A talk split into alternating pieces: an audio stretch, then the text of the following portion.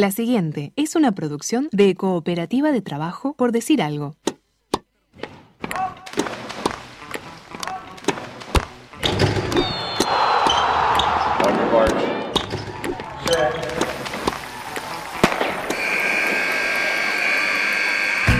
Hay deportes. Y en Por Decir Algo queremos hablar de todos. O de los que podamos desde este momento y hasta las 15. Por Decir Algo.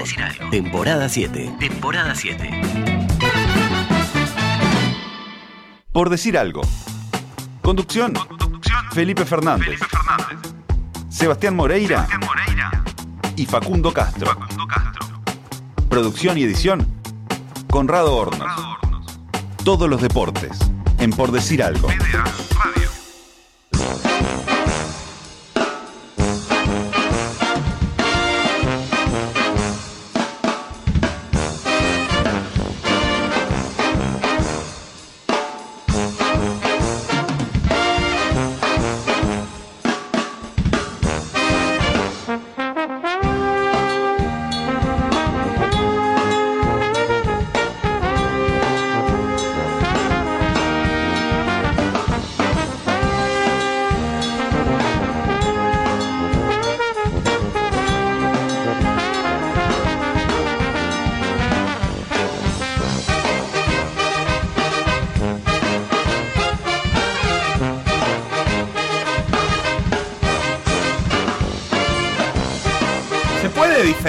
lo bueno de lo querido?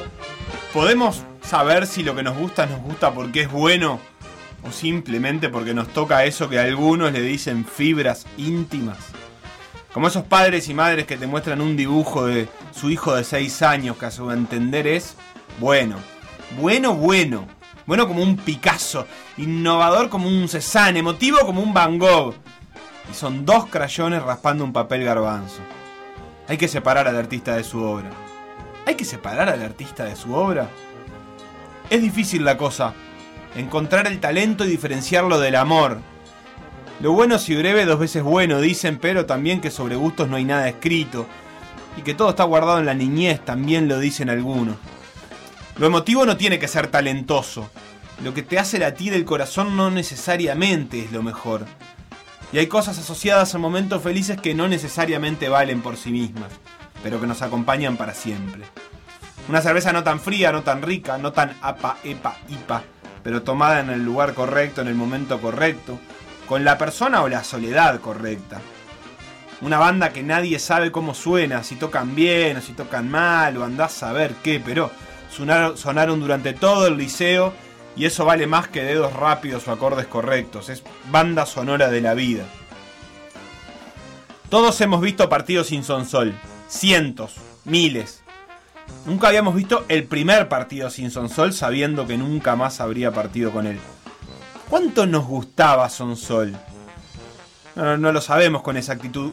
¿Cuántos segundos, minutos, horas de nuestras vidas lo escuchamos?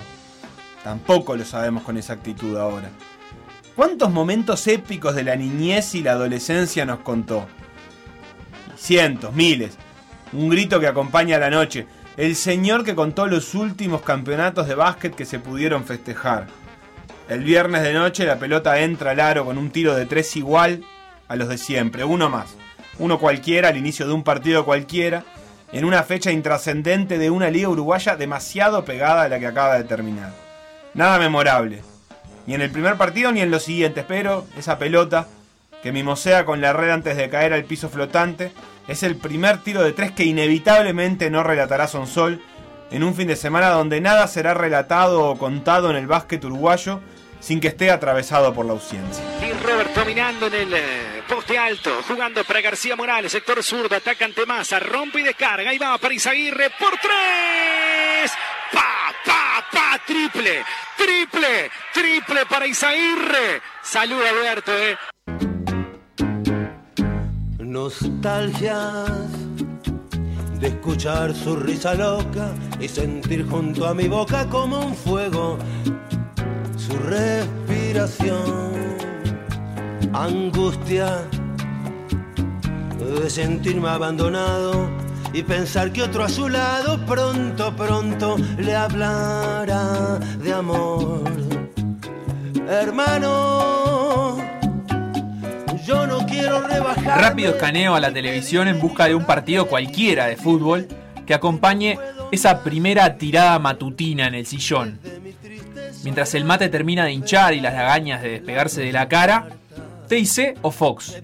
O Fox usando las imágenes de TIC. O vaya a saber uno qué. Insiste en la nostalgia. Épocas. ¿Bancaríamos hoy a Marcelo Araujo? No se sabe. Impregnado para siempre en la memoria futbolera, hay una especie de contrato ritual que ata y obliga, que seduce. Si haces zapping en la tele y están pasando fútbol argentino de los 90, tenés que ver al menos un gol para escuchar a Araujo decir el nombre completo del jugador. Recién ahí podés cambiar. Gaby Amato. Amato. Bien lo hiciste. El. Hijos de Crespo.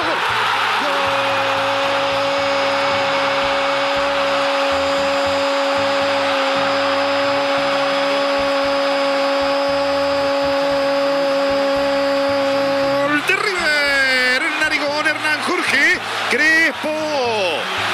River 3. Racing 1. Sentirme abandonado y pensar que otro a su lado. A todo esto, ¿qué pasó? ¿Se rompió el control? Los canales rellenan sus múltiples señales con cosas raras. ¿Dónde está ese partido de Premier League que rellena la casa mientras sacás las cosas del carrito de la feria? ¿Y Suárez? ¿España? ¿Francia? ¿Nada? No hay Premier League. Y que no haya Premier League este sábado, en este fin de semana, es que no haya nada. Es raro, la sospecha se instala. ¿Qué pasa que no hay Premier? Hay Copa. Entonces que pase la Copa. Pero no hay Copa. No, no hay nada. Lo que hay es que se están jugando eliminatorias. Allá y nosotros no. Entonces uno se olvida que ellos sí. Nosotros no porque pasó algo con la COVID y el COVID y le COVID y los jugadores no podían venir. Hueco futbolero en un fin de semana que habría que estar pensando en un partido contra Argentina, en un estadio llamado Madre de Ciudades, bajo un calor agobi- agobiante y húmedo, como el calor que igual tenemos ahora. Pero sin partidos de eliminatorias, ni antes ni después. La tarde está vacía. Tan vacía que un canal está pasando tiro con arco panamericano en vivo. Aunque qué importa si es en vivo. Si igual nunca sabremos qué torneo es, ni qué importancia tiene, ni si ya se jugó, ni si ya ganó alguien. Tiro con arco siempre es en vivo. Va a ser 9 de marcación, también revisable, así que esperemos, guardemos silencio y esperemos la revisión final porque el encuentro se podría terminar aquí tras la revisión. La transmisión pone música, es esta, no es agregada. Un señor con unos binoculares se pasa por al lado de uno de los tiradores y mira detalladamente. El blanco está lejos, hay que revisar y corregir. Un centímetro es la diferencia, se acerca a medir gente. Si es un 8 o un 9, si es casi perfecto o si es normal. Cónclave en el tiro al blanco. Se mide a mano, no hay tecnología posible. 3 millones de medidores de dónde cayó la flecha. Y cayó donde cayó.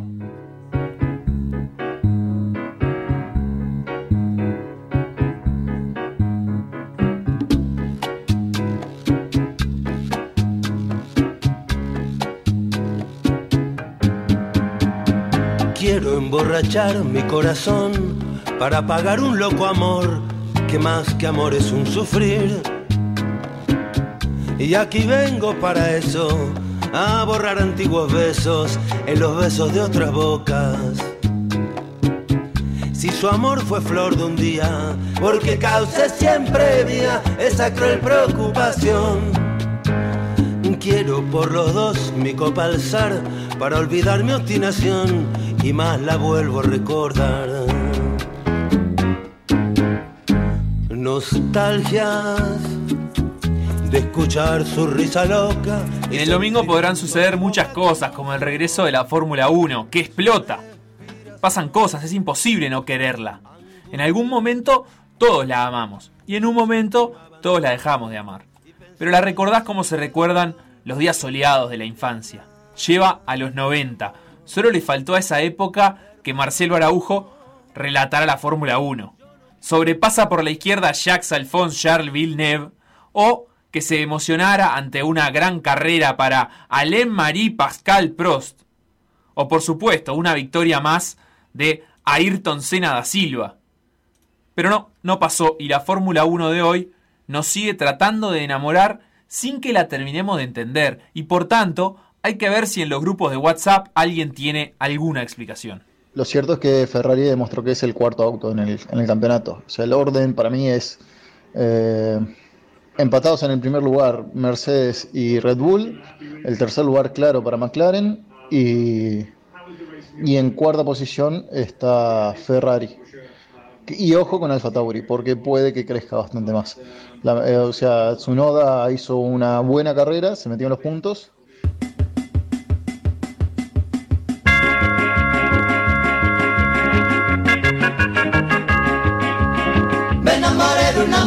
Lo único que realmente importa es la noche. Un momento histórico a las puertas.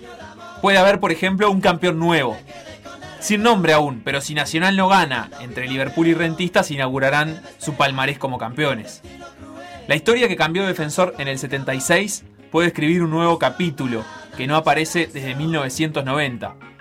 Y mientras tanto, Defensor con la soga al cuello y el verdugo pateando el banquito.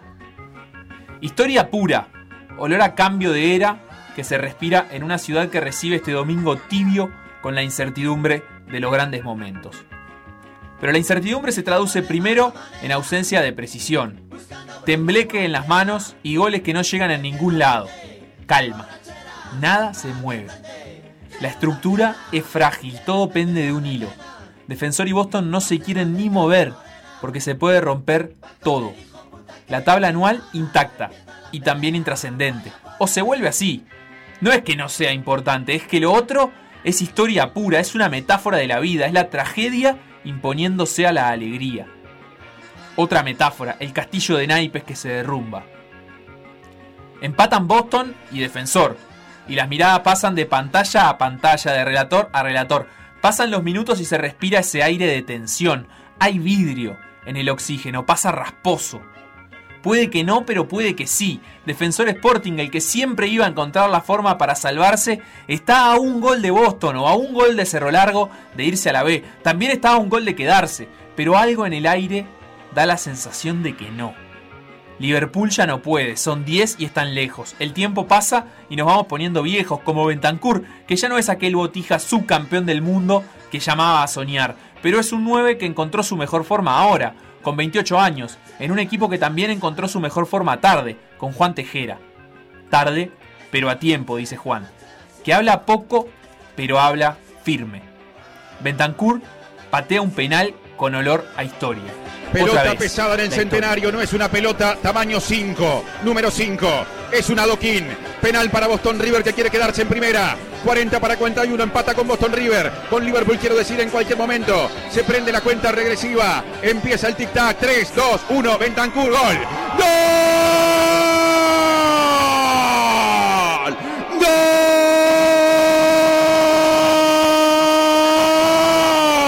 ¡Gol! Rojiverde Bentancur. Naranjazo del salteño. Bajo y contra el caño derecho y el equipo del barrio Simón Bolívar quiere hacerse la América inesperadamente en esta noche que es la última de la fase regular del campeonato uruguayo y conquistar corriendo de atrás la permanencia que parecía más sencilla para otros. Boston River 1, Liverpool 0 y en este momento en la tabla del descenso, ventaja de Boston River sobre Defensor Sporting. Bentancur puso la pelota contra un palo. El adoquín tocó la red.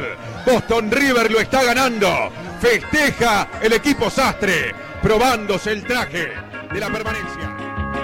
Gritando de mala manera. ¿Qué está pasando? Ahora, ya, ¿cómo se puede ver la historia cuando pasa delante de tus ojos? Nunca es tan real como uno se imagina. Cuando sucede se parece más a algo ajeno. El cuerpo como que no reacciona del todo. Está bajando defensor. Está pasando y pasa. No, y es un hormiguero el banco de Boston River. Están todos los jugadores en el área técnica con los brazos levantados. Termina y festejan ahora los jugadores de Boston. Ganó Boston River 1 a 0. Vamos a Melo Santi. 15 segundos quedan del juego. 95 con 50 ahora de 96 en el estadio Arquitecto Antonio Villa de Melo. Habrá córner para Cerro Largo contra la punta derecha de la cancha. El tiro de esquina a favor del conjunto locatario, a favor del equipo Arachán. No prosperó. Saque de arco para defensor. Pasó la hora. 96 con 5 segundos. Arco para defensor. Sacan la pelota por bajo. Terminó el partido. Terminó el partido, descendió Defensor Sporting, se mantiene Boston River. La memoria busca hinchas amigos de Defensor. Todos tenemos varios. ¿Cómo estará viviendo esto? O sea, Andrés. Andrés que se sabe de memoria las formaciones de Defensor desde 1976 para acá y para allá también.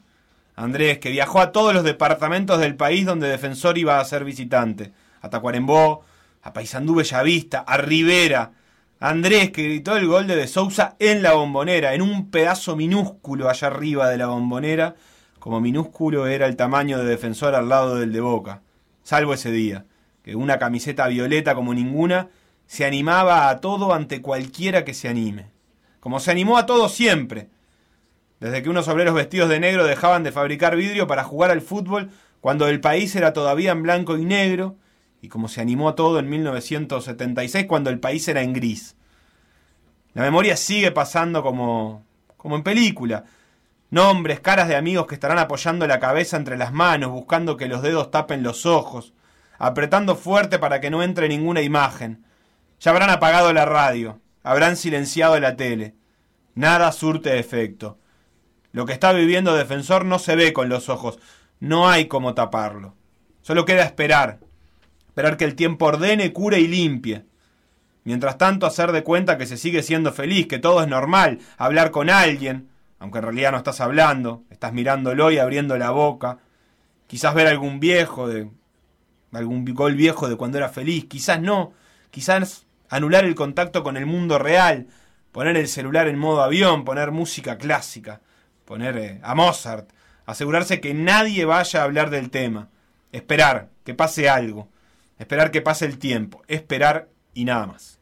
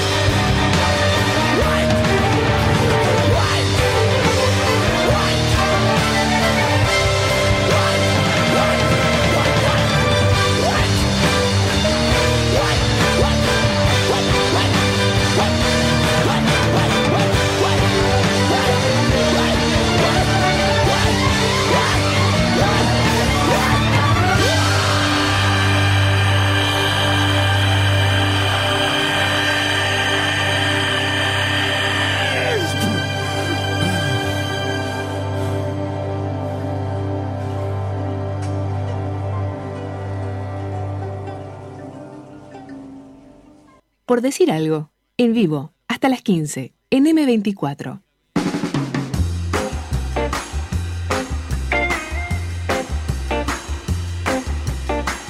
Ayer pasaron un montón de cosas. eh, en una fecha como hacía rato no tenía el fútbol uruguayo una definición eh, a tabla anual y a tabla de descenso. eh, a cuatro canchas que rápidamente se convirtieron en tres. y si bien Nacional se adjudicó la tabla anual, eh, nos parecía que estaba bueno empezar este programa como eh, reflejaba la lectura, hablando un poco de defensor y también recibiendo eh, en este ratito al aire al hincha defensor que nos ha acompañado sobre todo antes y un poco en esta temporada también para charlar con él de, de cómo está viviendo este momento de defensor. Pablo, bienvenido. Bueno, buenos días, ¿cómo andan? ¿Cómo estás, Pablo? Todavía, me imagino, golpeado por lo de ayer. Eh, sí, imagínate que fui hasta Melo a, a- a intentar algo, no sé qué, pero a estar cerca de, de la situación. Y imagínate lo que fue el viaje de vuelta. Eh, ¿Ayer te, te, te arrimaste hasta el estadio entonces? Sí, sí, con un grupo de amigos fuimos hasta Melo eh, a, a estar ahí, en realidad, a aportar nada, a pegar un grito. A, a- yo, yo hablaba con, mi- con mis amigos, cuando uno tiene un familiar enfermo siempre trata de estar lo más cerca posible y esto era algo parecido para nosotros. Como un acompañarse en, eh, en una sala de espera de un hospital. el no verlo en Montevideo por la tele, con eso ya, ya estaba ya estaba mejor que, que estar acá. ¿Y qué, qué había ahí en la vuelta del estadio, digamos, más allá de ustedes los que los No, de no había nadie, parecía Nada. que habían tirado una bomba en Melo, no había nadie en la calle. Y, y durante el partido lo escuchaban por la radio, lo miraban por No, streaming. mirá ¿qué lo que hicimos, que llegamos a Melo temprano, eh, conseguimos un vecino con un camión grande y le- por, por unos pesos lo paró en frente a la cancha y lo vimos afuera. Ah, arriba del parados techo. arriba del camión. Sí, hasta que nos sacó la policía, que fueron bastantes minutos, lo vimos de arriba del techo. Y después no, nos ingeniamos para verlo igual de afuera. O sea, no, de no alguna, hubo tele. de alguna perdón. manera no tan legal. Ah, bien. está. Me, me, me interesa la, la- la banda sonora de, de- de ese partido, digamos, cómo, qué se escucha afuera. Es, es son partidos distintos a los que estamos acostumbrados eh, por, bueno, esto- toda esta situación, ¿no? O sea, que, que los partidos se jueguen sin hinchas en la cancha. ¿Qué, qué escuchaban ustedes desde ahí donde estaban? Y lo que se escucha en un partido sin gente, los gritos de los jugadores, el, el pum de la pelota y no mucho más. Si te soy sincero, lo que vimos en la cancha fue que hasta que Boston no hizo el gol, estaban jugando una práctica, como, como vienen haciendo los últimos 20 partidos. A mí me dejó esa sensación durante el partido, ¿no? Como que Defensor no estaba Hasta que saliendo nosotros a, nos a enteramos que hizo el gol Boston, empezamos a gritar en serio, eh, estaban jugando una práctica. Claro. Ese fue, fue, el, fue el tono de, del, cierre de, del cierre de temporada. Ayer De, sí, desde la mitad para adelante por lo menos. sí. Sí, yo, yo no. Yo había hablado contigo antes y ya me habías advertido hacia varias fechas que esto ya no dependía de Defensor, que Defensor no iba a ganar partidos No, en lo que no. quedaba y de hecho no ganó ninguno de los últimos 10, si no me equivoco. 10 partidos sin ganar. Y el que ganamos fue a Plaza, que no sé si se acuerdan, que en realidad nos empatan la hora y de casualidad lo ganamos. Eh, o sea que ¿qué- serían más. ¿Y qué lectura, qué lectura haces de eso? ¿Qué, qué te parece que, que haya pasado en algún momento acá? Este, la verdad es que no me acuerdo si fue al aire, pero hablamos con, el- con, el- con varios jugadores eh, y algunas veces fue al aire, otras no, y todos advertían que, eh, que iba a ser difícil para Defensor pelear el descenso porque no estaba acostumbrado. Y es una cosa que a veces se dice como media media mítica, sí. decís, porque ¿qué es no estar acostumbrado? En realidad los Para jugadores... abrir el paraguas, digamos. Pero en realidad, eh, ¿pasó algo de eso finalmente? ¿Hubo, ver. hubo un no entenderlo el, el descenso? Yo que son jugadores de fútbol, eh, yo creo que Defensor tenía al mejor plantel, obviamente, pero eh, no tenía un plantel para descender, creo que eso lo creemos todos, y, pero no, no tenían alma, no levantaban las patas, no, no- no estaban comprometidos, eso es lo que a mí me pareció. Y mm, a, a partir de ahora, este, bueno, ayer me imagino que ese viaje de vuelta habrá sido muy bravo.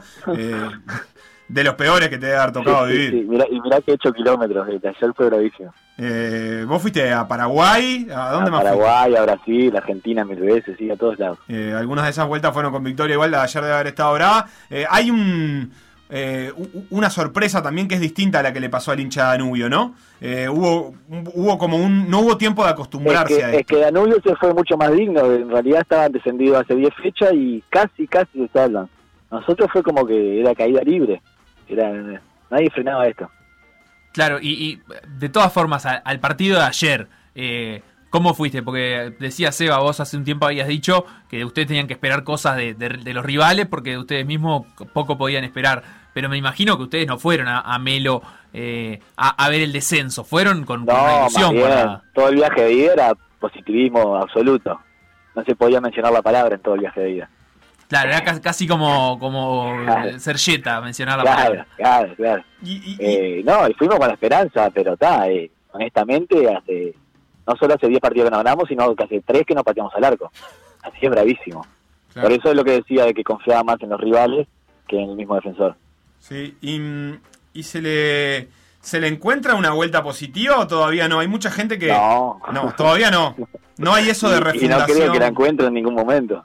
No crees en eso de la refundación. Creo que River, viste que, que el caso River como que ha marcado un discurso ahora de que descender te hace bien. Y es la que te queda, capaz que en 2 3 días te digo, no, vamos a tomar impulso, pero en realidad cagada. Em, Pablo, vos como, como, como hincha y que, has- que, que estás obviamente atento a la, a la realidad del club y todo, se ha hablado mucho de que Defensor eh, traicionó o abandonó de alguna manera eh, un cierto, cierta historia que tenía que ver con los juveniles. más Eh, con- ¿cómo, ¿Cómo es eso en concreto? ¿Qué significa Mira, eso? eh, este año vinieron 18 jugadores, de los cuales algunos ya se habían ido. Eh, yo yo lo, lo tengo claro, capaz que ustedes también. Ninguno rindió, de los 18. Algunos me podrá discutir Kevin Méndez, eh, no sé. Yo vi todos los partidos y ninguno rindió. Así, bravo. Si vos tapás a los juveniles y encima lo que traes es un desastre, es imposible. ¿Y qué, y qué, qué fue mi... ¿Fue parte de eso de no saber encarar el descenso, esa, ese manotazo de abogado, decir, pa, esta situación vamos a traer jugadores para salvarla? No, porque cuando empezó la temporada faltaban 40 partidos para descender. O sea, sí, estaba ahí, pero en 40 partidos se supone que, que hay peores cuadros que defensor. Bien. Yo Y- creo que fue un planteo malo desde, desde el arranque de no saber qué es lo que, que queríamos. Y, y yendo más atrás, ¿qué otras cosas han llevado a Defensor a estar en este lugar? Porque no empezó este año, empezó por lo menos el año pasado en los puntos. Sí, el año pasado. y Y bueno, algunos dicen hay- que antes, en que en, en las juveniles ya se empezó a deteriorar eso. No, eh, yo no, no sigo tanto las juveniles, pero me parece que las juveniles siguen siendo, si no son las mejores, andan ahí. Y vamos a campeonatos ganados, eh, habría que repasarlo, pero creo que siguen siendo de las más ganadoras de los últimos 10, 15 años. Eh, creo que la política de, de contratación fue pésima, el manejo del club fue malo. Eh, es todo político, al fin y al cabo todo termina siendo político. De hecho, hay elecciones dentro de poco y van a estar Sí, picantes. espero, espero, yo esperaba que hoy ya hayan renunciado todos, todavía no tuve la noticia. Eh, no, no, no hay nada confirmado. Por lo menos sí se hablaba de que no se iban a presentar eh, a la nueva elección. Y no, supongo que no. Eh, la última, Pablo, y te, dejo retomar Ahí, este, tu, tu actividad. Eh, Danubio se quedó con algunas cosas al final. Vos hablabas ahí de la dignidad. Eh, tuvo un momento realmente que también no podía, parecía que no podía luchar. Después terminó con, con un- algunas victorias y con otras cosas. Se quedó con, con nombres de juveniles, el de, el de Nicolás Siri es el más notorio, evidentemente. También eh, creo que quedó satisfecho con esta renovación de Leo Ramos. ¿Defensor se lleva algo positivo de esto? Eh, es decir, eh, ahora nombres. es fácil decírtelo. Eh, la camada de juveniles que hay no es mala. Pasa que si no los pones a jugar, nunca vas a saberlo. Y si no los rodeas bien, vas a perder todos los partidos y, y pasa a no ser tan buena camada. Eh, Yo creo ¿qué- que la camada ¿Qué nombres es hay buena. ahí? Y tenés Milán, Napoli, Bogio, Poggi, eh, el Batón Álvarez que estuvo lesionado pero vuelve, Rocha. Ay, ay, hay una, una columna. Pasa que bueno, está, si, si perdés todos los partidos, eh, chao. No, no- hay buena camada que, sí- que, que, que salve. Bien, Defensor Sporting entonces va a encarar la segunda división, seguramente con, con Eduardo Acevedo, evidentemente, al mando, no sé. Eh, no. No, no te genera mucha ilusión. No, yo ya no quería que venga, ya no, no. La última vez que se fue yo me llevé malísimo recuerdo de él y me parece que no era la solución. Eh, hubo cambios de timón bravos también en el camino entre, entre pasar de Orfila a Gregorio Cosas, Pérez. cosas muy distintas, por eso lo que te digo que todo termina siendo eh, político, ¿no? No, no tenían rumbo, no sabía qué era lo que querían hacer. Bien, Pablo, nuestro hincha de defensor, eh, muchas gracias por este ratito y por todos los ratos que nos has dado a lo largo de estos años. Eh, la seguiremos, espero que pronto. Espero, vamos a ver. Abrazo. No, no, no está fácil, abrazo, hasta luego. Pasaba ahí Pablo, nuestro hincha de defensor titular, que en algún momento dio un paso al costado por cuestiones de agenda y que estos últimos partidos nos estuvo acompañando de vuelta. Ayer no había podido este, mandar audios, no van a estar en el resumen que escucharemos dentro de un rato. Esta es una de las explicaciones. La tensión con la que se vive, eh, evidentemente, un descenso a veces hace que uno no tenga ganas ni de pedirle. Pero bueno, tuvo este, este ratito. Eh, no sé si querés hablar ahora, Facu, o si querés que hagamos No, me queda lo- eh, el, digamos, el viaje a, a Melo de- del hincha como, como una de esas cosas que siento que a veces los hinchas hacen, digamos, má- más, allá de, de- de cuál vaya a ser el resultado, va a quedar en su memoria como, como un momento en el que ah, para ellos va a ser gratificante haber hecho ese viaje. Es decir, eh, era el lugar donde sentían que tenían que estar en el momento en el que iba a pasar lo que finalmente pasó, pero podría haber pasado distinto. Es decir, de alguna manera eh, fue como su forma de canalizar la, la- angustia, el nerviosismo, me imagino también, la ansiedad. Era bueno, ¿qué vamos a hacer? Y bueno, vamos a estar ahí. Y, y nada, digamos, eh, la- las circunstancias son más que especiales. capaz que para muchos amerita, digamos, una. una de alguna manera, qué sé yo, capaz que una condena, un decir, "Pa, no, está bueno estar eh, moviéndose de departamento en estos tiempos, etcétera, etcétera. Y se entiende, pero también eh, la verdad es que siendo estas las circunstancias, se entiende a los hinchas y, lo que hicieron en, ese momento. Sí, creo que lo, lo dijo la. La comparación es dura, pero para un hincha es, es, es lo que siente, un familiar enfermo. Y, y es un momento triste y va a ser inevitablemente triste y la decisión pasa por la forma en que lo querés transitar. Obviamente hay un montón de hinchas que no fueron y que habrán encontrado sus rincones y sus lugares eh, para transitarlo de otra manera. eh, y también, eh, también es válido, evidentemente no hay fórmulas, pero sí esa sensación.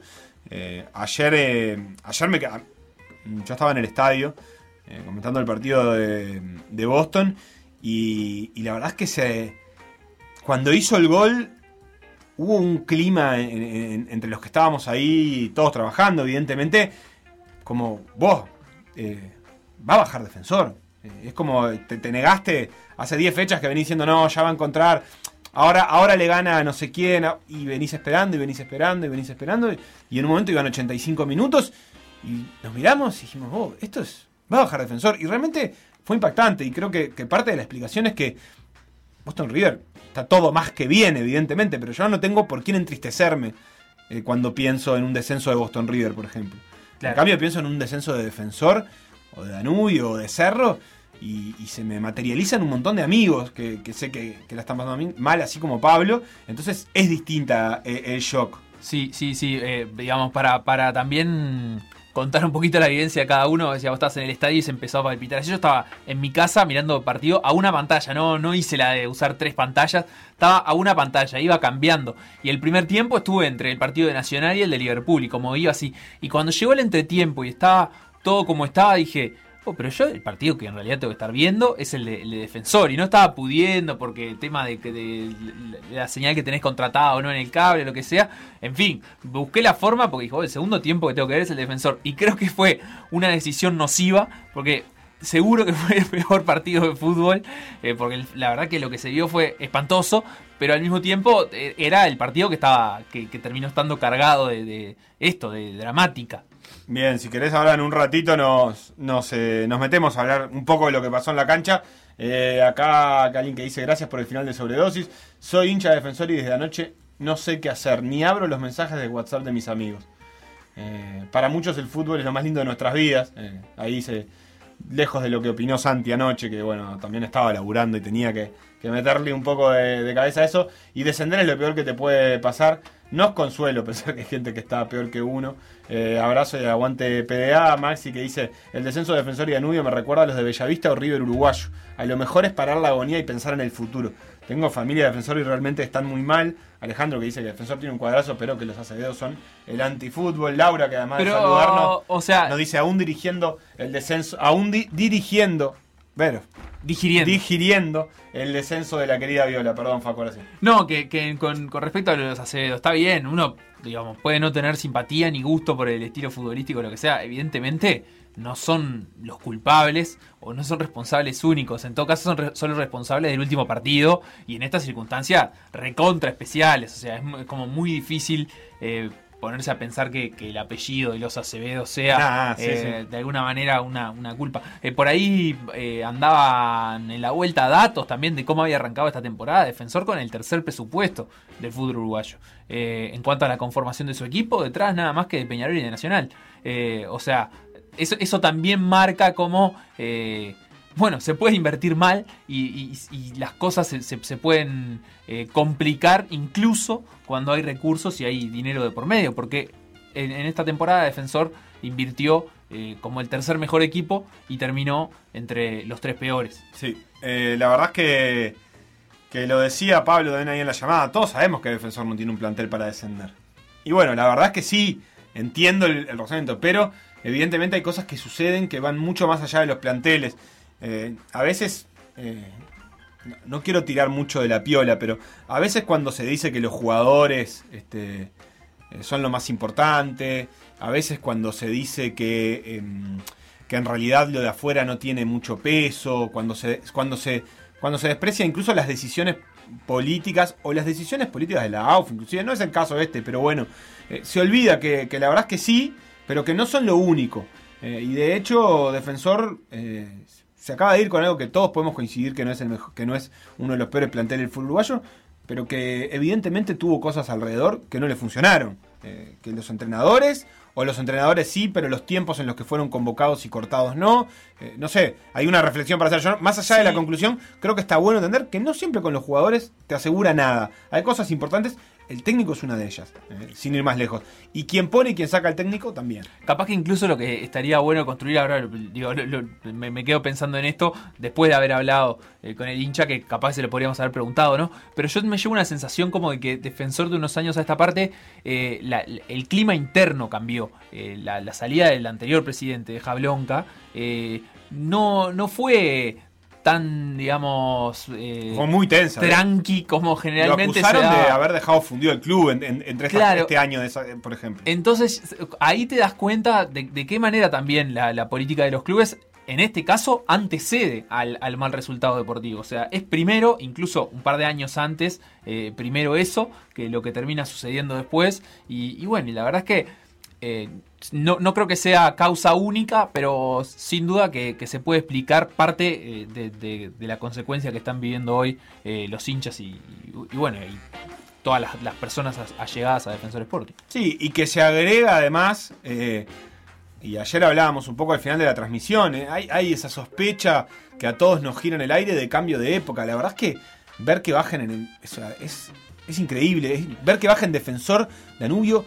Cerro ha bajado, pero que también tiene ese peso. Pero Defensor y Danubio en el mismo campeonato, aunque sea con dos años de diferencia, la verdad, no cambia nada, pero lo hace más impactante. Es, es una cosa que. em, Yo me acuerdo que hace unos meses, creo que acá hablamos y decimos.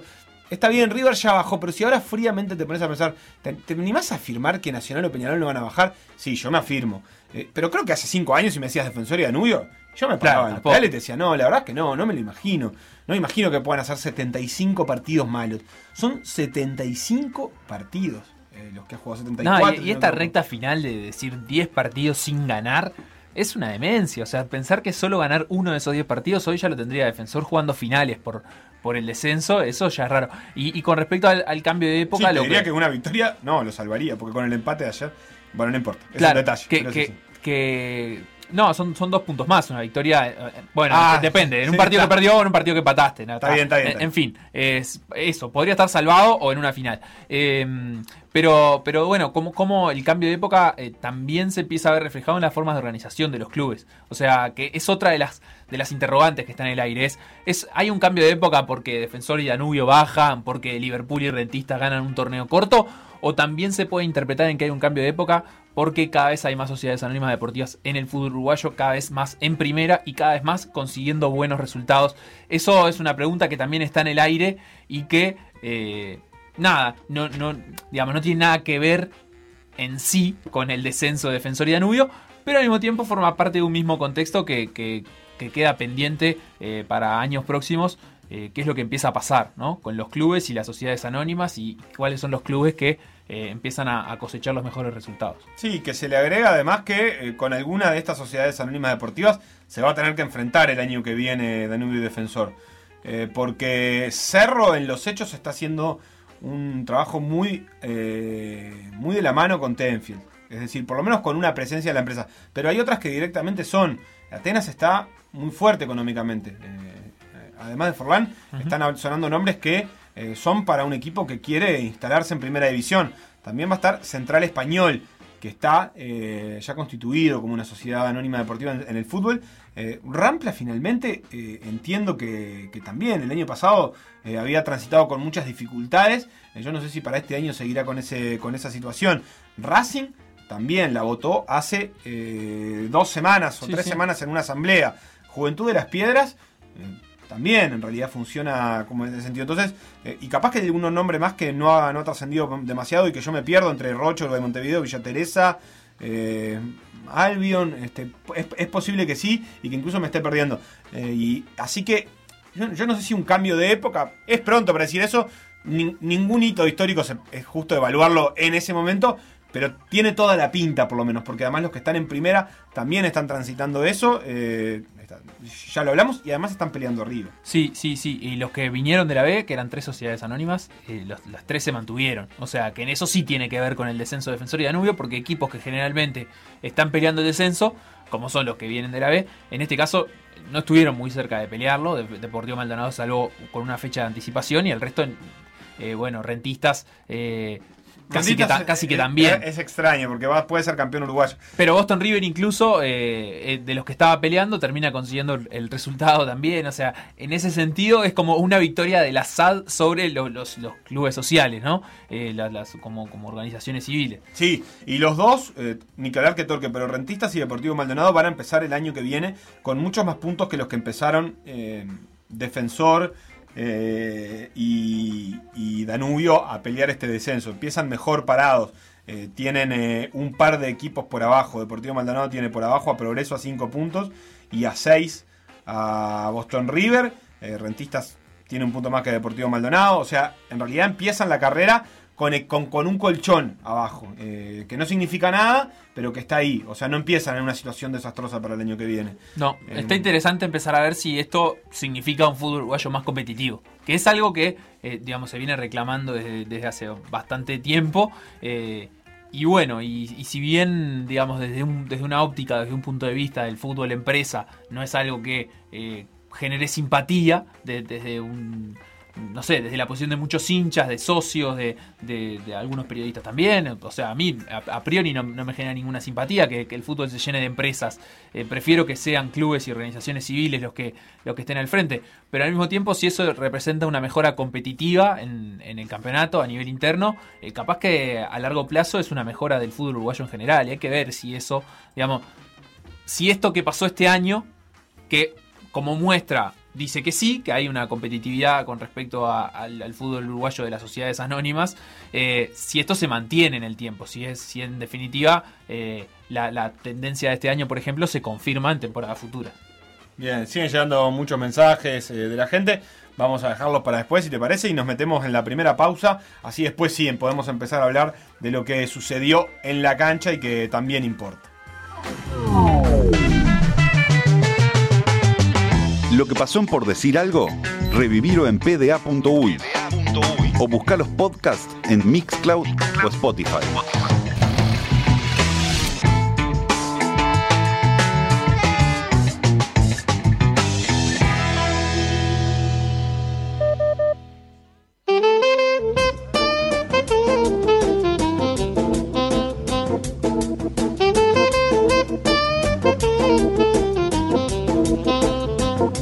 De la jornada de ayer fueron los siguientes. Rentistas derrotó 1 a 0 a Danubio.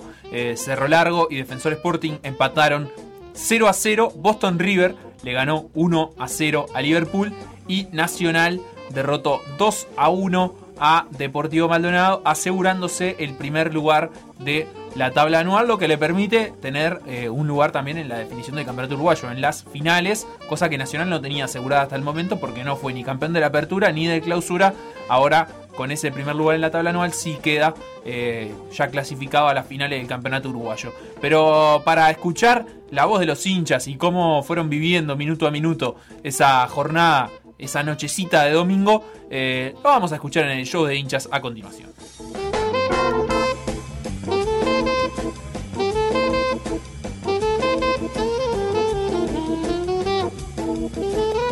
Deportivo Maldonado, Nacional, Boston River, Liverpool. Show de hinchas. Nacional. Ya estamos en Maldonado para definir el campeonato. Mete mano al plantel, ligüera y mete cambios intentando cambiar la pisada. No hay mañana, hay que ganar hoy sí o sí. Y como todos los hinchas, estamos esperanzados en que lo vamos a lograr. Vamos arriba, Nacional. Deportivo Maldonado. Cierre de torneo contra Nacional en el campus, buscando puntos para afianzarnos, engrosar el promedio de cara a la próxima temporada, ya con la tranquilidad de saber que estamos en primera. Boston River. ¡Vamos arriba el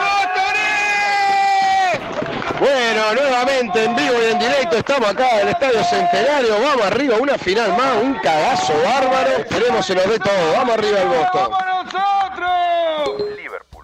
Estamos a escasos minutos de que comience el último partido del histórico campeón de la clausura, con 8 puntos de ventaja sobre su más cercano seguidor. Si uno lee la oncena de Liverpool, parece que es un partido en joda, que tenemos unas ganas bárbaras que baje defensor, pero no, no es así. Eh, jugamos cosas muy importantes esta noche. Estoy convencido que Nacional va a perder puntos en Maldonado, por lo tanto, nosotros tenemos que hacer un buen papel en el Estadio Centenario para ir liquidando el trámite. Es un equipo que va a dar pelea, no tengo ninguna duda que va a dar pelea, pero tiene 4 o 5 suplentes durante todo el año. No hay muchas chances de perder hoy porque incluso en la derrota hay chances de que baje defensor, el cual es un equipo que no me cae para nada mal, pero no voy a negar que disfrutaría verlo un añito a la B. Un pronto regreso, ¡eh! se me matan las bendiciones. Un pronto regreso a defensor si baja esta noche, pero no me va a poner triste para nada. Nacional. Corner bien levantado por Ocampo. Se escapa excelente con carpeta de la marca a Vergesio y hace el gol que estábamos necesitando. Ganamos 1 a 0. Paz y tranquilidad que falta mucho todavía. Deportivo Maldonado.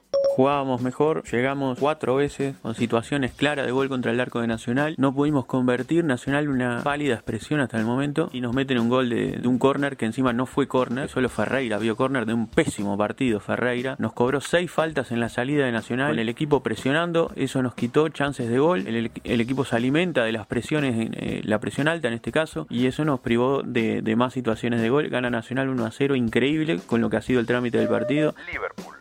Increíble como la presión de algunos cuadros, llorando, eh, principalmente Nacional, con el cuento de que a Liverpool lo llevan de la mano. Bueno, no le cobraron un penal clarísimo en el primer tiempo a Liverpool. Una patada, una zangadilla, mejor dicho, de Falcón a la altura de la rodilla, cogalo a campo, cuando ya estaba vencido. Falcón era gol de Liverpool. Eh, terminó siendo infracción, no cobró nada Ostojic y ahora expulsa mal a Dávila, lo deja sin las finales o sin la semifinal. Y ahora nos acaba de robar un faucito al borde del área, porque Ostojic es el peor juez de la historia del fútbol uruguayo, lo digo siempre. Boston River.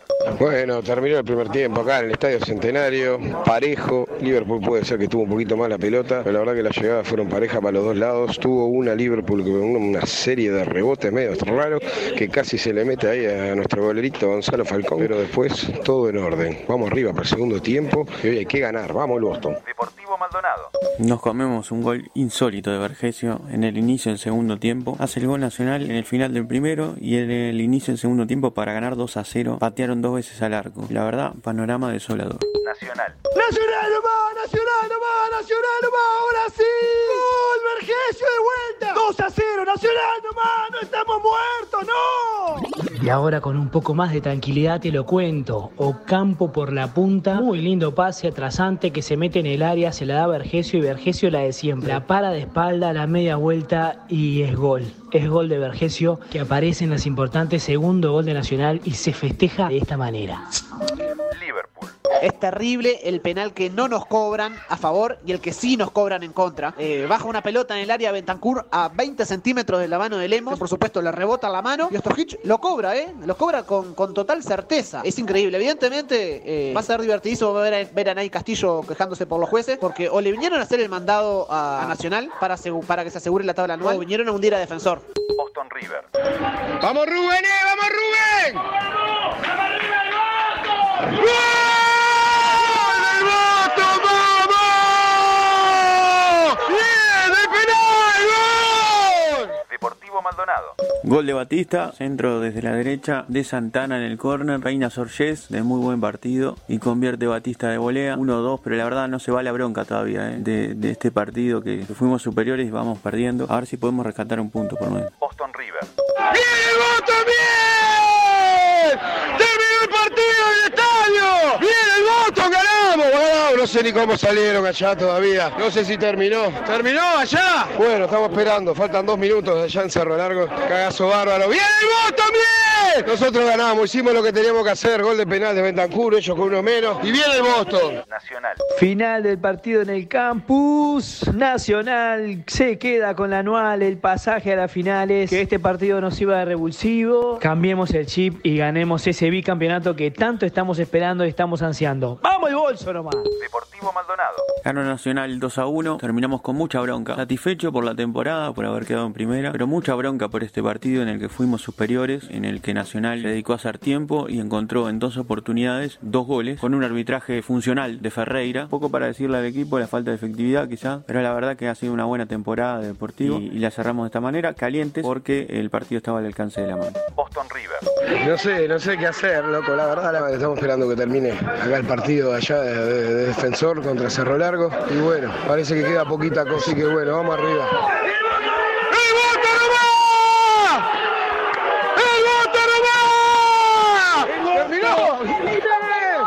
¡Bien el voto! ¡Bien! ¡Nos aguantamos! ¡Nos quedamos en primera! Jugando todo el año, la verdad que jugamos como el orto, pero cuando tuvimos que ganar, ganamos. ¡Bien el voto! Finalmente se dio la primer derrota del campeón de la clausura, primera y última en este torneo. No pudimos incomodar a Nacional en Maldonado, que finalmente igual ganó su partido, pero no sé qué hubiese pasado si Liverpool se ponía en ventaja y Nacional tenía que jugar con el nerviosismo de saber que estaba perdiendo su única chance de coronar con un título este campeonato. Se decreta el descenso de defensor. Pensé que iba a estar más contento, la verdad que no. Hubiese, hubiese deseado que descienda la Sociedad Anónima Deportiva y no defensor. Pero bueno, desde el 2014 que la sufrí yo, les deseo un corto periodo en la B a todos los equipos que son históricamente de primera división para que sientan un poquito lo que sentí yo en el 2014. Show de hinchas.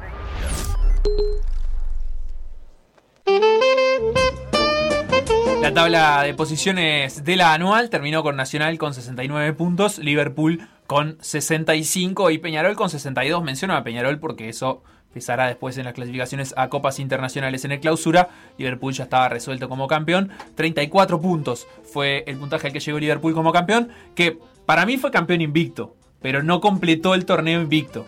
Porque Qué en el mo- polémica en el abre. en el momento que Liverpool sale campeón, estaba invicto. O sea, le bastó con, con esos 13 partidos invicto para ser campeón. Pero bueno, yo voy a opinar lo contrario. no entrará Para a la, la historia como, como uno de los campeones que completó una rueda invicto. Exactamente. La verdad es que no terminó el torneo invicto, pero es cierto que perdió cuando, cuando ya, ya, era, ya era tarde, digamos. Eh, déjame saludar a Conrado Hornos que se mandó este editado delicioso para, para repasar en la voz de los hinchas y cronológicamente cómo se fue viviendo la jornada. Eh, y me quedo con, con la alegría del de Boston. Ya nos quedamos un rato primero con lo de defensor, porque obviamente fue muy impactante, pero la verdad que lo de Boston River eh, es también impactante, porque Boston River jugó muy mal el torneo de apertura. Era, yo creo que con distancia, eh, el peor equipo del torneo de apertura. Lo reflejaba la tabla, salió último en el torneo de apertura, debajo de Cerro, de Danubio, de Plaza, de todos. Eh, no, no hizo tampoco un buen torneo intermedio, también terminó último en el torneo intermedio. y tenía un panorama dificilísimo. La verdad que el, Boston River de Abreu no daba ninguna gana de mirarlo. Iba a decir todo lo contrario, pero no quiero pasarme de duro. Y la verdad es que el Boston River de, Juan Tejera eh, empezó muy bien en la apertura, eh, con 3 de 3. Se fue desinflando, es cierto, pero se mantuvo en la lucha. Y ahora termina cerrando el campeonato ganándole a, a Nacional y a Liverpool en la penúltima y la última. Y la verdad es que ganándole bastante bien. Y tuvo otros partidos, como contra Peñarol, es decir, el otro, el de los tres primeros que va a terminar en clausura, eh, muy bueno, que debió haber ganado. Y después de terminar el último en dos torneos, en este clausura termina sexto, que es una posición más que decente y que le permite terminar salvándose del descenso. La tabla del descenso, los cuatro últimos fueron eh, equipos que jugaron las últimas dos temporadas, o sea que el descenso se termina resolviendo para ellos no por promedio, sino por puntos. Los leemos así: Cerro 66 puntos, completó eh, en, este, en este campeonato. Danubio 79 y Defensor Sporting con 86 eh, cierra eh, a los tres equipos que descienden. Boston River se salvó con 88 puntos en las últimas dos temporadas. Boston River había empezado con 48 puntos la temporada pasada. Está interesante decirlo eso porque ahora va a empezar con 40 esta temporada. Claro, Eh, tampoco es que está tranquilo. No, no, no está para nada tranquilo. Va a ser el peor equipo eh, de, de los que, de los que está en primera división. Progreso va a tener 41 y, lo va- y van a empezar a correr a 5 puntos por lo menos a Deportivo Maldonado y a alguno más. eh, porque Plaza y River tienen 46 y tienen que jugar, así que pueden sumar. O sea, van a empezar de atrás, sabiendo obviamente que los tres que suben tendrán una cuenta distinta que hacer porque todavía no se sabe el formato. Entonces habrá que ver muchas cosas, pero la verdad es que el año de Boston River termina siendo muy malo, eh, pero el clausura termina siendo muy bueno. Eh, ayer, eh, para meternos, aunque sea un ratito en lo que fue, lo que sucedió dentro de la cancha, creo que Boston mantuvo la línea con la que trabajó durante el año, durante clausura sobre todo, y ayer se tomó el partido de una manera como muy consciente, sentí yo. Su plan era estar en partido y lo aplicó incluso cuando la verdad es que todo parecía que tenía que ir a buscarlo, porque en un momento, cuando en el momento que Liverpool se queda con 10, eh, la sensación que a mí me dio fue que igual así Boston no lo iba a ir a buscar, no lo hizo con los cambios y no lo hizo en la cancha, eh, y esperó hasta los 25 minutos eh, para ir a buscar ese partido, que un gol le daba la salvación definitiva, y no arriesgó en ningún momento. Qué raro que era eso, ¿no? Porque yo eh, de- de- del partido de Boston-Liverpool vi el primer tiempo. El segundo me, me mudé de derecho a defensor y me quedé escuchando el relato eh, de Tincho del partido de Boston. Pero eh, viendo el partido de defensor de rato, el partido de Boston de rato y escuchando en la radio lo que venía pasando, la verdad es que lo mismo que le decíamos hace un rato al hincha defensor, me da la sensación de que casi como que no salían a buscar la victoria. Obvio que no, no es así, porque ninguno de los jugadores que está en la cancha eh, preferiría no ganar en esas condiciones. Pero desde una cuestión de postura, de actitud, de- incluso desde lo que arriesgaban, era como que casi que no arriesgaban tanto, que cuidaban eh, que no se le fuera el partido, que no, que no le fueran a hacer un gol que los complicara. O sea, un gol el- te descendía también, ¿no? Claro, Era una el- delgada línea. el porque, empate era un valor ahí. Porque además si te hacían un gol eh, y el otro cuadro en la otra cancha se enteraba, no lo sacabas nunca más de dentro del arco. Defensor cuidando un empate en Cerro Largo contra un Cerro Largo que está mal, que ha hecho un muy mal torneo clausura. eh, no eh, era difícil también. Entonces, si te hacían un gol, te ponías en una situación tan compleja que creo que eh, terminó pesando más.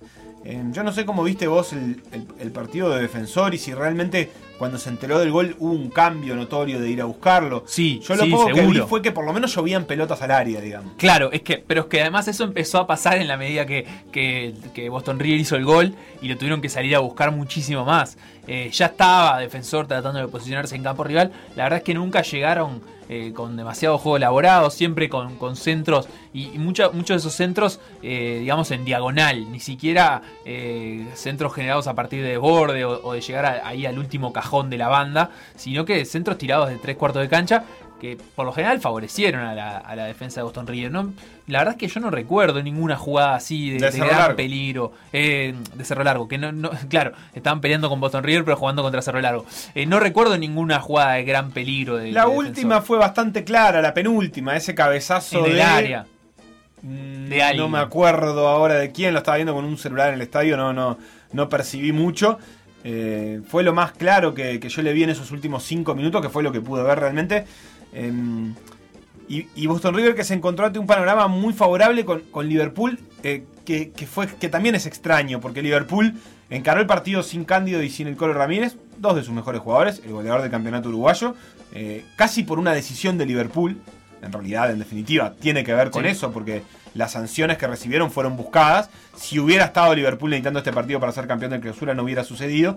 Y además muy rápidamente, después de haber dominado el primer tiempo, después de no haberse sido sancionado ese penal, cuando se queda con 10, en una decisión que tampoco me convenció para nada, eh, decide, abandona la, búsqueda de ese partido casi que del todo, porque saca a los tres mejores jugadores que tenía en la cancha y hace un recambio. Y recién cuando interpreta que Boston tampoco lo va a ir a buscar, creo que vuelve a arriesgar un poco Marcelo Méndez, pero ya no era lo mismo. Terminó jugando Boston River contra un equipo al que le quedaba muy lejos todo, le quedaba muy lejos la anual, le quedaba muy lejos la ventaja de 2 a 0 de Nacional, le quedaba muy lejos la expulsión, entonces no tenía ese compromiso, se termina viendo favorecido por eso este Boston River, y sí, la verdad es que sí, obviamente es una cosa de calendario que tampoco tiene, eh, no tiene nada, nada de malo, pero termina agarrando una pequeña ventaja de eso y termina yéndolo a buscar sin demasiado énfasis. No creo que haya tenido casi situaciones de gol además de la del penal, eh, pero bueno, es, es, como coherente con lo que, con lo que planteó el Boston durante, durante estos meses. Así es, eh, con respecto a lo que va a pasar hoy, en realidad ya pasó que Wanderers y Cerro empataron 1 a 1 y se jugarán tres partidos, River Plate, Progreso a las 16 horas, Montevideo City Torque, Plaza Colonia 18-15 y Peñarol Fénix 21-15. Eh, vamos a hablar de esto después de la pausa, sobre todo a contar eh, cómo, cómo viene el tema de las clasificaciones a las copas internacionales y qué es lo que deberá pasar hoy para que clasifiquen unos u otros. Hoy y después días, días siguientes, ¿no? No es que todo se hoy. Eh, acá Malena y Mario, que nos mandan una foto con la camiseta de Danubio. Eh, vayamos a donde vayamos, dicen que increíble. Bajar cerro, defensor Danubio, va a ser muy difícil la B y Atenas de San Carlos con Forlán. Nosotros de duelo hace más de un mes, dice los hinchas de Danubio. Acá alguien que dice que vivo hace tres años en Uruguay, a defensor le tomé cariño por su modelo de gestión, apostando a sus inferiores sobre todo. ¿Qué sucedió? ¿Quiénes son los responsables? Bueno, de algo de eso hablamos hace un rato. Eh, hace cinco años decías que bajaban Danubio y Defensor y quedaban Boston River, Deportivo Maldonado y se te reían en la cara. Eh, bueno, a mí se me ríen en la cara igual, eh, diga lo que diga, así que no hay, mucho problema. Buenas tardes, gente. Yo siempre digo, no escupas para arriba. Los del tuerto estaban diciendo chau Danubio y qué pasó. Eh, creo que se sentían salvados en un momento. Igual, más bien hubo muestras de amor recíprocas, porque la verdad que los dos se sabían en una situación muy complicada. Eh, con Rampla, Danubio, Defensor y Cerro va a estar más linda la, B que la van a tener que transmitir la B. Puede ser, eh. eh puede ser. Para, a mí me sigue llamando la atención la poca diferencia de puntos entre descender y entrar a la Copa Sudamericana. Claro, lo que pasa es que es una, cuestión de cantidad de equipos. Eh, de, de 16 equipos, descienden 3 y 8 van a copas internacionales. Entonces. Solo 4, claro. Eh, está esa delgada línea ahí entre, entre el decimotercer puesto y el noveno, que son los que no clasifican, pero que están bastante cerca del octavo y si las campañas anteriores no los ayudaron mucho, bastante cerca del descenso, porque ese es otro tema también, que el descenso es un promedio. Ah, es, todo un tema, hay gente, ya se armó la polémica. Tatanka dice que es campeón invicto, obviamente. El Tatanka está equivocado, pero bueno, no importa, él puede decir Pero tiene derecho a estar equivocado. Eh, yo creo que dice que está de acuerdo conmigo. Yo creo que como campeón es campeón invicto, eh, pero eso, no podrá figurar en los libros de historia como un campeón que haya completado una ronda invicto. O sea, le dio para ser campeón sin perder ningún partido, pero después no completó la ronda invicto. Me parece que esa es la diferencia y me parece que eh, a donde le, interesaría entrar al hincha de Liverpool en este caso es al, digamos, en el libro de historia a, los campeones que completaron una rueda invicto y no lo consigue. Eh, es una campaña tremenda la de Liverpool. Si gana Peñarol, igual le va a mantener 5 puntos de diferencia. Eh, que es un montón. y en este momento son 8, lo decía también el hincha. 21 goles de diferencia. 34 eh, a favor, 3 en contra, más 21 la diferencia de gol de Liverpool. Liverpool es el que se, escapó del promedio de la temporada, porque Rentista fue campeón en una final y todo, pero con 28 puntos. Y en este momento Peñarol tiene 26, falta el partido de hoy. Nacional terminó con 26. Eh, Plaza Colonia, que también le falta su partido, tiene 25. Pero en definitiva están todos acordes a, ese promedio de apertura y clausura en donde ningún equipo salió mucho más arriba de los 28 puntos. Y sí, Liverpool se despegó el clausura y terminó con 34 puntos y bueno, por eso va a estar definiendo el campeonato uruguayo.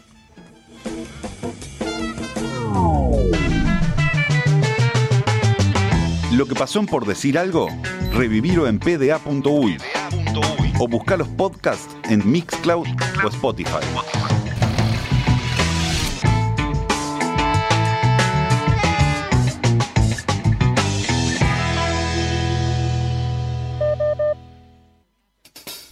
Glosario del lunfardo deportivo. Por decir algo. Un 5 trotón, unos clásicos 5 uruguayos, de esos que arman la, la quintita ahí de, de la media luna al círculo central y no lo saca ni, ni con humo. de ahí. Por decir algo. El programa polideportivo de M24.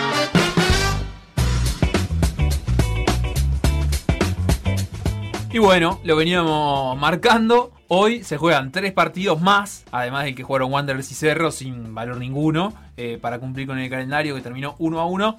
Se juegan tres partidos más que tendrán valor por la clasificación a la Copa Sudamericana. Eh, repasamos de vuelta. River Plate Progreso, 16 horas, será el primero de esos partidos. Montevideo City Torque Plaza Colonia, 18-15 el segundo. Y cerrarán el campeonato uruguayo, por lo menos en sus fases regulares, Peñarol y Fénix a las 21-15. Eh, ¿Qué es lo que está en juego acá? Bueno, hay cosas en juego para River, Plaza y Fénix.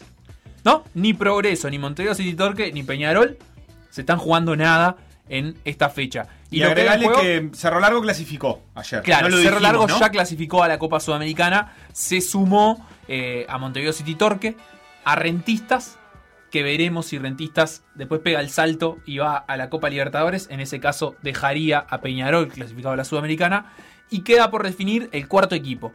En este momento, Fénix tiene 49 puntos en la tabla anual. Plaza Colonia y River tienen 46. O sea que cualquier eh, punto que sume Fénix en el partido de última hora contra Peñarol ya le bastará para clasificar a la Copa Sudamericana y dejar a Plaza Colonia y River fuera de cualquier chance. Mientras que lo que precisan tanto Plaza como River es que Fénix pierda. Plaza precisa ganar, ¿sí? Y si Fénix pierde y Plaza ganó, va a clasificar Plaza Colonia por saldo de goles. Porque en este momento el saldo de Plaza es más 7 y el de Fénix es más 6. River Plate precisa casi que un milagro. River Plate precisa que Plaza Colonia no gane, que Fénix no gane, perdón, que Fénix pierda, y además precisa descontarle 6 goles a Fénix. Suponiendo que Fénix pierde, la diferencia sería, si pues Fénix perdió 1 a 0, estaría en más 5, porque actualmente tiene más 6.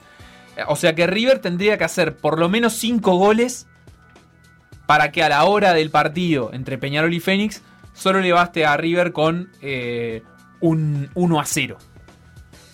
Así viene la cosa que para mí básicamente lo descarta a River Plate de esta conversación.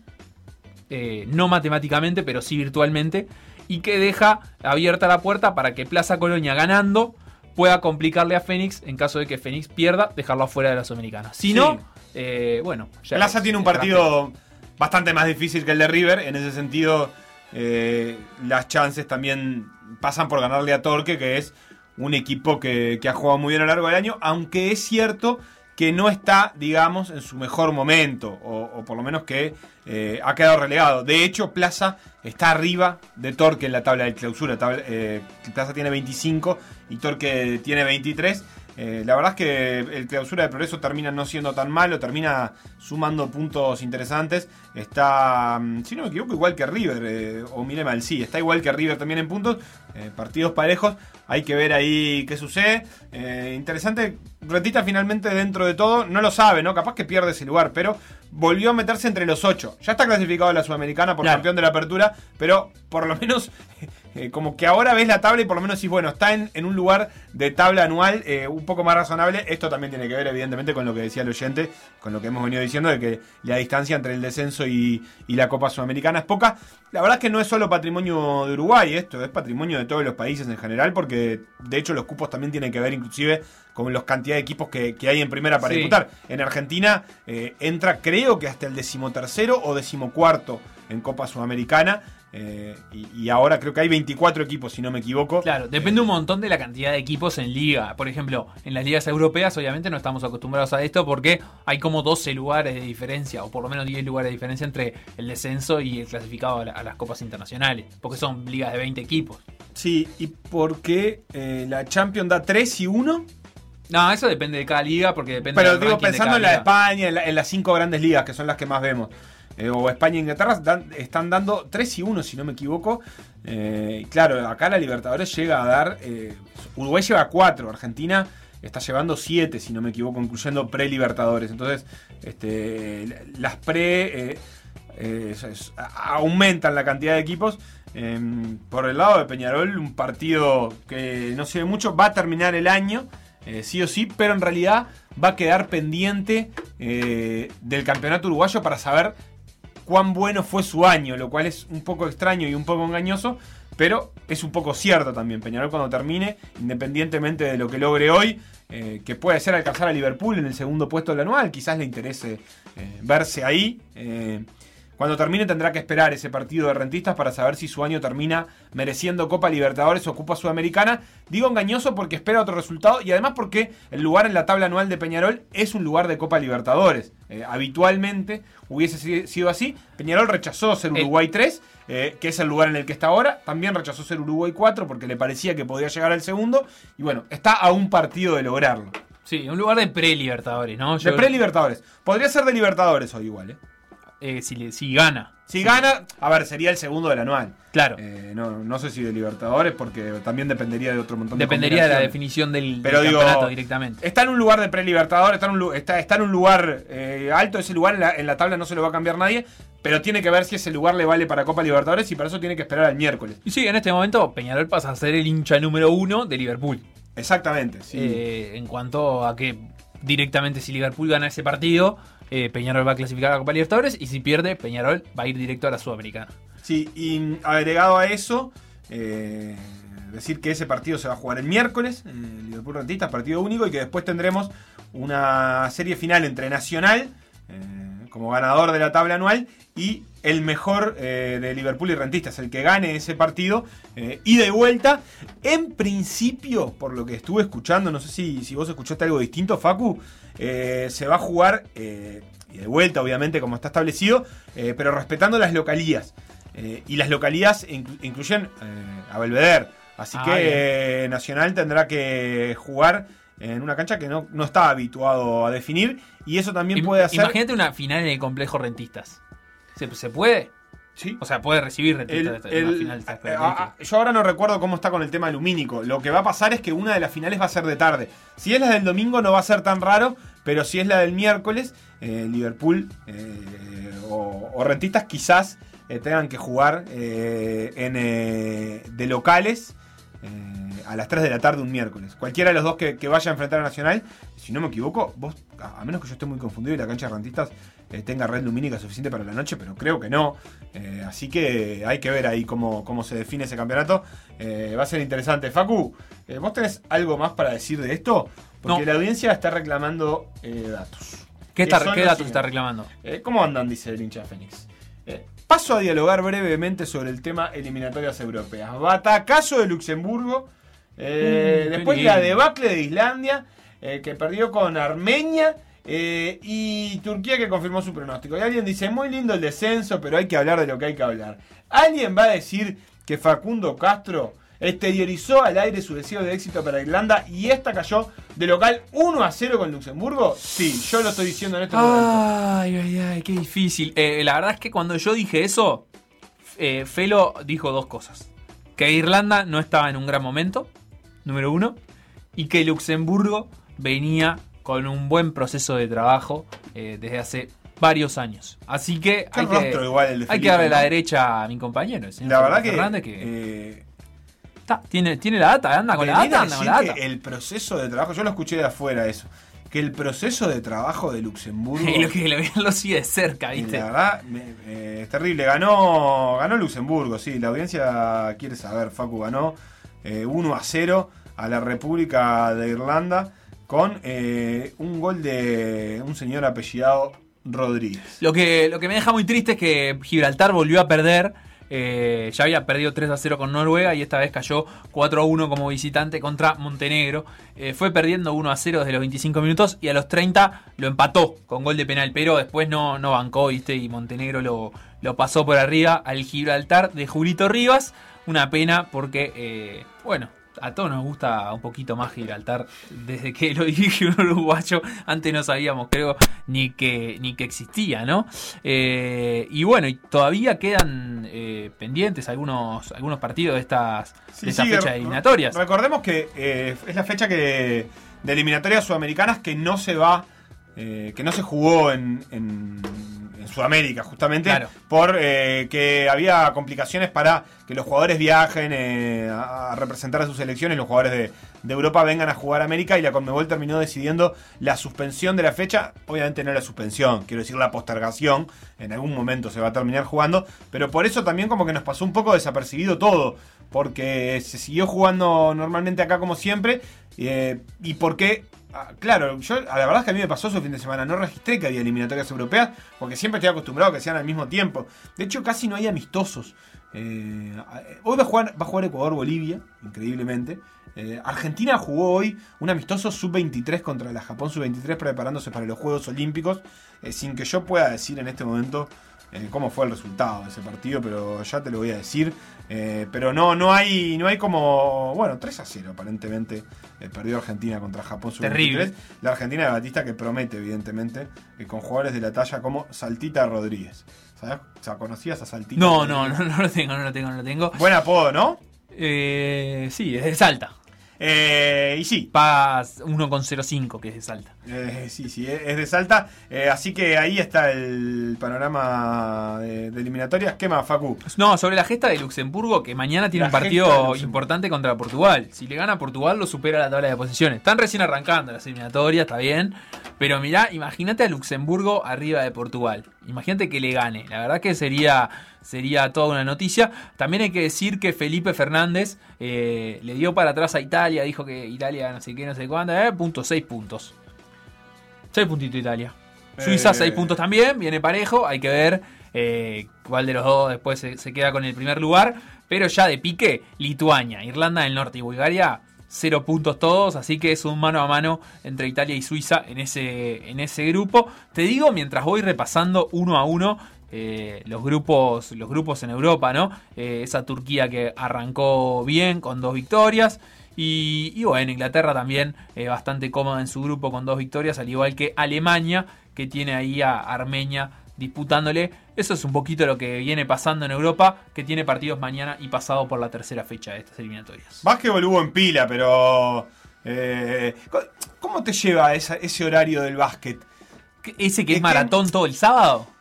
¿O ¿Qué cuál? vi- Olimpia Biguá, eh, dos de la tarde, una cosa así. eh, puse la tele y estaban jugando Olimpia Biguá y estaba convencido. Claro, porque el básquet, ¿qué tiene el básquet? Yo te voy a explicar. Sí. Es cerrado, tiene techo. Claro. Eh, entonces.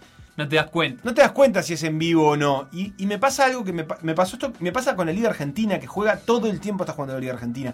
A las 8 de la mañana, a las 9 de la mañana, a las 10 de la mañana. Están jugando todo el tiempo. Eh, y nunca sé si es en vivo o no. Puse, estaba jugando Olimpia Biguá y dije, pero ayer, qué raro, están repitiendo este partido. Y lo vi un rato y era en vivo. Increíblemente era en vivo. De hecho, se iban a jugar cuatro partidos ese día y se terminaron suspendiendo dos, el de Goes y el de y el de Peñarol contra Capitol, por casos de COVID positivo en los planteles. Los, Ah, Goes, los Osimani. los eh, y en Capitol no recuerdo quién. ¿Se lo dieron por perdido? ¿Vos ¿Puede ser que que escuché eso? Aparece como 20 a 1 en los, en los, en los score, digamos, en los live score. Eh, pero bueno, está, también son características de una liga que eh, pretende jugarse lo más rápido posible, sin demora, y una fase inicial que no tendrá descendidos. O sea que eh, un poquito por ese lado también puede, puede ir la cuestión, ¿no? Eh, No sé si lo- tenés- lo- lo- los partidos figuran en la tabla de posiciones efectivamente como partidos perdidos, tanto para Capitol como para Goes, que ambos en realidad disputaron dos partidos y tienen tres partidos acreditados en la tabla de posiciones. Yo no sé si tenés ahí a mano, eh, me impresionó el rendimiento del extranjero de, de Biguá. Eh, en la victoria 90 90-82 contra Olimpia, eh, Simmons terminó con 43 puntos, 45 puntos. Eh, Pillo. No, no, lo había, no lo había visto en los anteriores partidos. Eh, obviamente no es una sorpresa porque si no me equivoco, y tengo por acá el dato, eh, está promediando 30 puntos por partido. en, los partidos que ya ha jugado, son muy poquitos evidentemente, pero la verdad que, que una, una versatilidad para, para el juego que me impresionó porque metió, metió de tres como loco, obviamente. nu- ¿Qué? 9 triple. Sí, nueve de 14. 9 de 14. Además, o sea, o una sea, locura. una bestia. 65%. Pero además, claro, le salían desesperados en un momento y quebraba para adentro y se metía. eh, la verdad que, que- que no sé si este va a ser el rendimiento del jugador durante no, todo el año, o sea, pero es una diferencia fue- descomunal. Fueron 40 puntos de eficiencia eh, en, en su planilla estadística, que es sin duda una cifra altísima, la de Donald Sims, el extranjero de Iguá, eh, que acumuló además seis pérdidas como cosa negativa. O sea, si no tiene esas seis pérdidas, capaz que todavía tiene más eficiencia. Y no tuvo muchos tiros libres, además. Apenas cuatro libres. O sea, recibió muchas faltas, sí le hicieron ocho. Pero no es de, de esas. es- igual valen, ¿no? Pero digo, a veces pasa que se mete 14 de 14 en libres. Bueno, eh, la verdad que casi todo, casi todo de campo. Fue tremendo. Eh, me, me llamó la atención y, y- y mucho el desempeño. Eh, hubo, fue un lindo partido en general, igual. No, no, no fue el único que jugó bien. Pero la verdad es que me, jugó- me, me- me sorprendió con. eh, em, también el color de la camiseta de, de Bilbao. ¿Qué pasó? ¿Te Eh, sorprendió? se aclaró. ¿Se aclaró? Sí, no, no, ¿no la viste la nueva? Eh, estoy mirando 13 fotos acá, eso es un azulcito. Sí, se aclaró. Se aclaró, más marino. Eh, no, no sé, la verdad que digo marino, pero lo- no sé los colores. No me extraña. Pero no es el azul oscuro de Bilbao. Claro. Es un. ¿A qué se parece? ¿Al del Napoli? Al de Malvin. Al de Malvin, sí. Se sí, parece sí. al de Malvin, o sea, directamente se parece al de Malvin. Eh, al de Malvin. Está muy bien. Hoy juegan Aguay y Hebraica Maccabi a las 19.15 por la, por la Liga Uruguaya eh, en cancha de Bilbao, por supuesto. Acá yo no sé si nos soplan errado un hincha de Peñarol.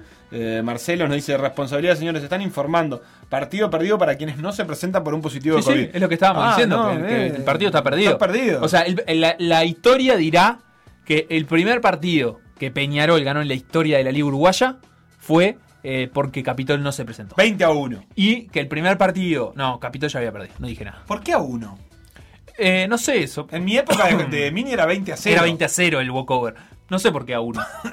Está, de, de onda, qué sé yo. Eh, pero ¿de onda con quién? No sé, con con, el- con el- es el del honor. Pero. el del honor, el, el partido del honor. Pará, y ves, esto es como. Como en el fútbol que le asignan los goles. a- a- Viste que en el fútbol le dan los goles al capitán. Sí, no le me acuerdo. dos goles al capitán. Lo que, lo que. Una cosa, eh, un nivel de estupidez meridiana. ¿Qué- qué- para qué? ¿Buscando qué se hace eso? No sé. Darle más goles. Que se cierre la estadística. Pero no, digo, supongo ¿por que es reglamentario, que no, puede, asignárselos a un jugador? que no puede haber goles convertidos por eh, el Espíritu Santo. Tiene que ser convertidos por alguien, por más que no hayan sido materialmente convertidos por nadie. Eh, Seba, con respecto a la Fórmula 1, no sé si viste ayer un rato de Fórmula 1 o no. Eh, vi un rato de la cual, increíblemente. Pero el sábado. El sábado, sí, sí. Ahí va. Eh, ayer estuvo la carrera en un nivel de emoción eh, tremendo. Eh, una, una carrera que tuvo en, en sus momentos, digamos, intermedios, una batalla ahí, como te diría, por el noveno, décimo puesto, entre Vettel, Alonso y Raikkonen. O sea, había tres ex campeones del mundo en, el ocaso de sus carreras peleando eh, por, por décimo noveno, eh, décimo primer puesto ahí. Bueno, después eso se fue diluyendo, pero ¿qué pasó? En la, la parte de, de adelante de la carrera, eh, Hamilton, que venía liderando, en un momento, bueno, Verstappen entra a pits y ahí Hamilton pasa a liderar. Hamilton le venía, ganando por 8 segundos más o menos, pero Verstappen con gomas nuevas le empieza a comer de a medio segundo, de a un segundo por vuelta. Y esas últimas 15, 16 vueltas fueron de Verstappen acercándosele casi a un segundo por, por vuelta a Hamilton hasta que faltaban 4 o 5 vueltas y lo alcanzó. Y cuando Verstappen lo pasa, se va de la curva, sigue un poquito de largo y vuelve a entrar en la pista quedando primero. Y entonces del equipo le dicen por radio, che Max, tenés que dejar pasar a Lewis Hamilton de vuelta porque si no te van a poner una sanción. Y entonces él lo deja pasar de vuelta porque el adelantamiento no había sido legal, no había sido válido usando partes que estaban fuera de la pista. Y ahí quedan tres vueltas, eh, Verstappen persiguiéndolo de vuelta a, Hamilton para tratar de superarlo. Y llegando al final Hamilton primero, pero por menos de un segundo le ganó la, la carrera a Verstappen. Una Fórmula 1 que, por lo que escuché decir a los comentaristas durante todo Hubo el fin de polémica semana, igual, ¿no? Con esas, con esa. Hubo polémica, pero creo que no tanta igual, ¿eh? Ah, o sea, yo creo que están ardiendo las redes. lo que, lo que pasa es que parece que Hamilton varias veces, por ejemplo, eh, se iba en esa curva, ¿no? Y que muchos se iban en esa curva. Eh, se pasaban de largo, se pasaban de los pianitos, el auto se iba completamente fuera de la pista y después lo, lo volvían. ¿Para qué? Para tener mejores tiempos. Como que el ángulo era muy cerrado, entonces con eso lograban abrir un poquito más el ángulo de la curva e ir más rápido. Pero ¿qué pasa? Ninguna de esas eh, ocasiones fue un adelantamiento. Entonces como que terminan juzgando los comisarios que Vos podés hacer eso todas las veces que quieras. Ahora, si en esa maniobra pasás a alguien, no estás en una maniobra válida. Porque vos no podés usar el espacio fuera de la pista para superar a, a un rival. Eso es lo que consideraron. Y bueno, y la polémica irá por ahí, porque, porque de todas formas esa curva se está usando mal, de alguna manera, durante toda la carrera. Lo Eh, que, acá lo que dice la, la hinchada de Verstappen. ¿Qué dice? Es que se pasó mundo, Hamilton 29 veces. Claro, eso, eso. Y que, y que por lo tanto debió haber sido sancionado. Algunos dicen que se había dado, hay como un reglamento de carrera, digamos, que incluye recomendaciones que no son siempre las mismas. Son siempre las mismas, pero digo que es particular de cada gran premio y, y cada edición de gran premio puede tener recomendaciones de acuerdo a cómo va cambiando al- alguna parte del trazado. Eh, y dicen que esta vez se había aclarado mucho. eh, pero bueno, no sé, la verdad que, Lo a que- mí me excede la polémica, no me voy a poner a opinar. Para mí, no me voy a poner a opinar, pero para mí, eh, mal eh, sancionado Verstappen. Me encantaría que hubiera ganado Verstappen. Eh, lo que queda abierto ahí es la posibilidad de que esta temporada haya una verdadera pelea por, los primeros lugares. Por lo que, lo, que los especialistas que estuvieron viendo la pretemporada, los entrenamientos, incluso la quali en donde Vers- Verstappen consiguió la pole position, eh, ven en los autos, ven que, Red Bull está rápido, que incluso muchas veces está mucho más rápido que Mercedes. eh, puede haber como una, una batalla ahí a lo largo de todo el año por ese título mundial, que podría ser el primero para Max Verstappen y cortarle la racha de siete títulos seguidos a Hamilton. Sería hermoso que eso eh, entre en consideración, porque la verdad es que yo por lo menos, sabiendo poco y nada, no lo venía, no lo venía esperando. Eh, como que estaba bastante aburrida la Fórmula 1 de los últimos tiempos. Mira, acá me aclara eh, mi especialista en Fórmula 1. eh, que no voy a mencionar por las dudas que Decilo. esté procurado por la policía o algo que es altamente probable. Me dice que en la curva 4 se podía ir afuera en la carrera, pero no en la quali. No en la quali. Pero Hamilton, Bottas y Leclerc iban por afuera. Hamilton sobre todo. Ahora, Red Bull se quejó porque Max vio que Hamilton lo hacía siempre y por buchones perdieron la carrera. Porque la dirección de carrera cambió el reglamento en la vuelta 30, mandó el aviso de que no se podía hacer más a pedido de Red Bull. Entonces, cuando le avisan a Hamilton eh, que no lo podía hacer más, lo dejó de hacer y Verstappen lo hizo cuando ya había buchoneado. Eh, Pa. espero haberlo explicado bien, lo que me Clarísimo. explica acá el cabeza, que, dije que Clarísimo. no iba a mencionar, pero bueno. Clarísimo. Lo No, pero mencioné. de cabeza hay mucho. Hay cabeza. muchos. ¿Es de cabeza Martini?